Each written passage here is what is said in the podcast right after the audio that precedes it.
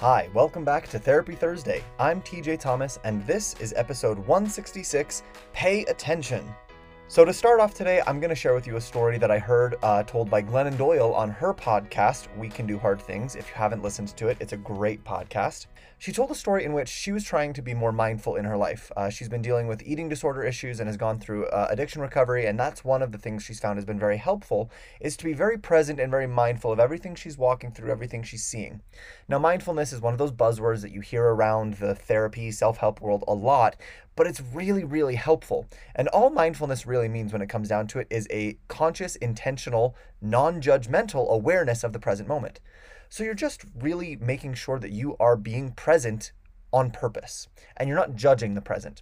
So as she was walking down the street, she was just noticing these beautiful flowers that she she had you know walked down the street often and had never really stopped to notice them before. So she was paying very close attention to these flowers, how beautiful they were, all the insects that were flying through the flowers, the smell of them, how they just livened up the street. And as she was walking and paying so much attention to these flowers, a lady bumped into her and you know this lady was very upset and she gruffly maybe a little passive aggressively said to glennon doyle hey you need to pay more attention pay attention where you're going and then you know walked off in a huff and Glennon Doyle shared when she was going through this that she got a little bit upset by this because she was like, um, no, excuse me, I am paying attention. I am the one paying attention. I'm paying attention to these beautiful flowers.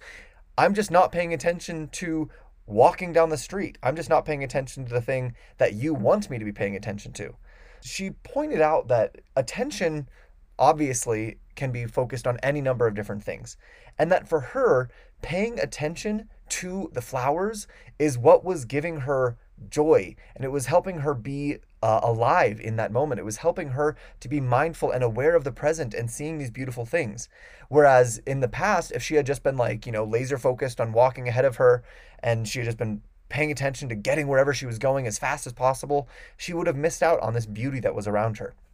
So she used this story, and I really like it, to express how attention is very important, and where we pay our attention can completely shift the tone of our day. Now, science has discovered that it is a proven fact now that negative emotions and negative memories stick out in our brains stronger and for longer and with more vivid detail than positive memories or emotions.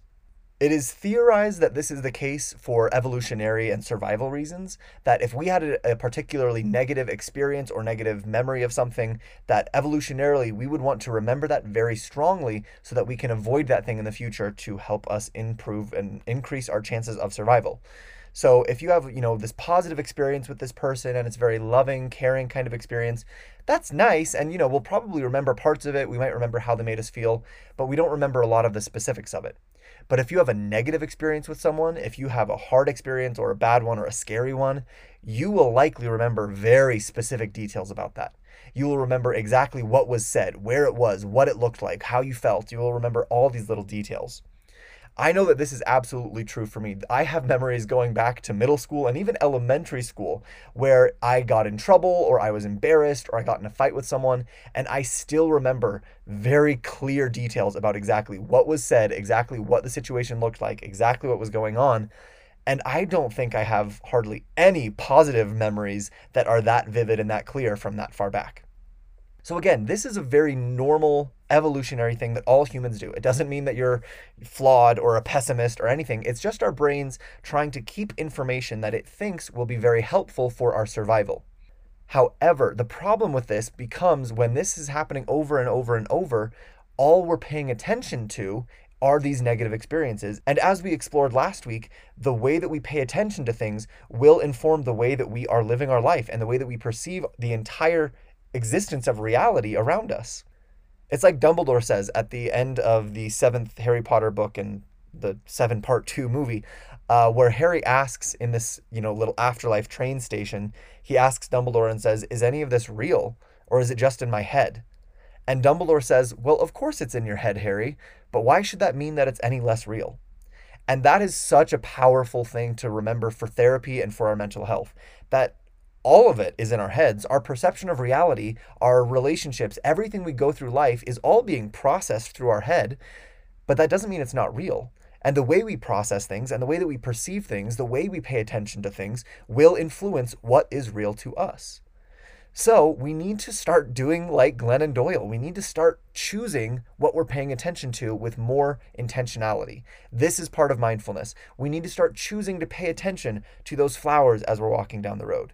We need to choose to pay attention to the beautiful sunsets, to the nice person walking down the street, to the good experiences in our life, because the more we consciously force our minds to pay attention to those things, the more that will start to be what our brain picks up and remembers it's a little bit of an uphill battle because, as we've discussed, our brain likes to remember the negative, hard, bad things. It's part of its survival programming.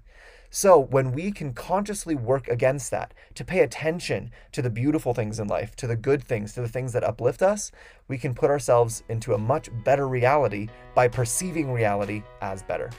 So that's our Therapy Thursday for today. Thanks so much for being here. As always, please send me a message on Instagram if you have any comments, questions, or topics you'd like to request for a future episode. You can find me at TJ Counseling. And with that, I will see you next week. Take care.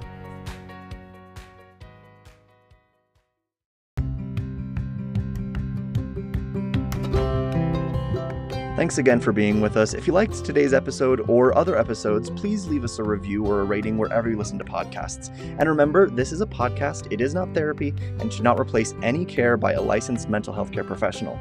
And if you're looking for more mental health resources or would like to book a session with me, you can head to tjcounseling.com.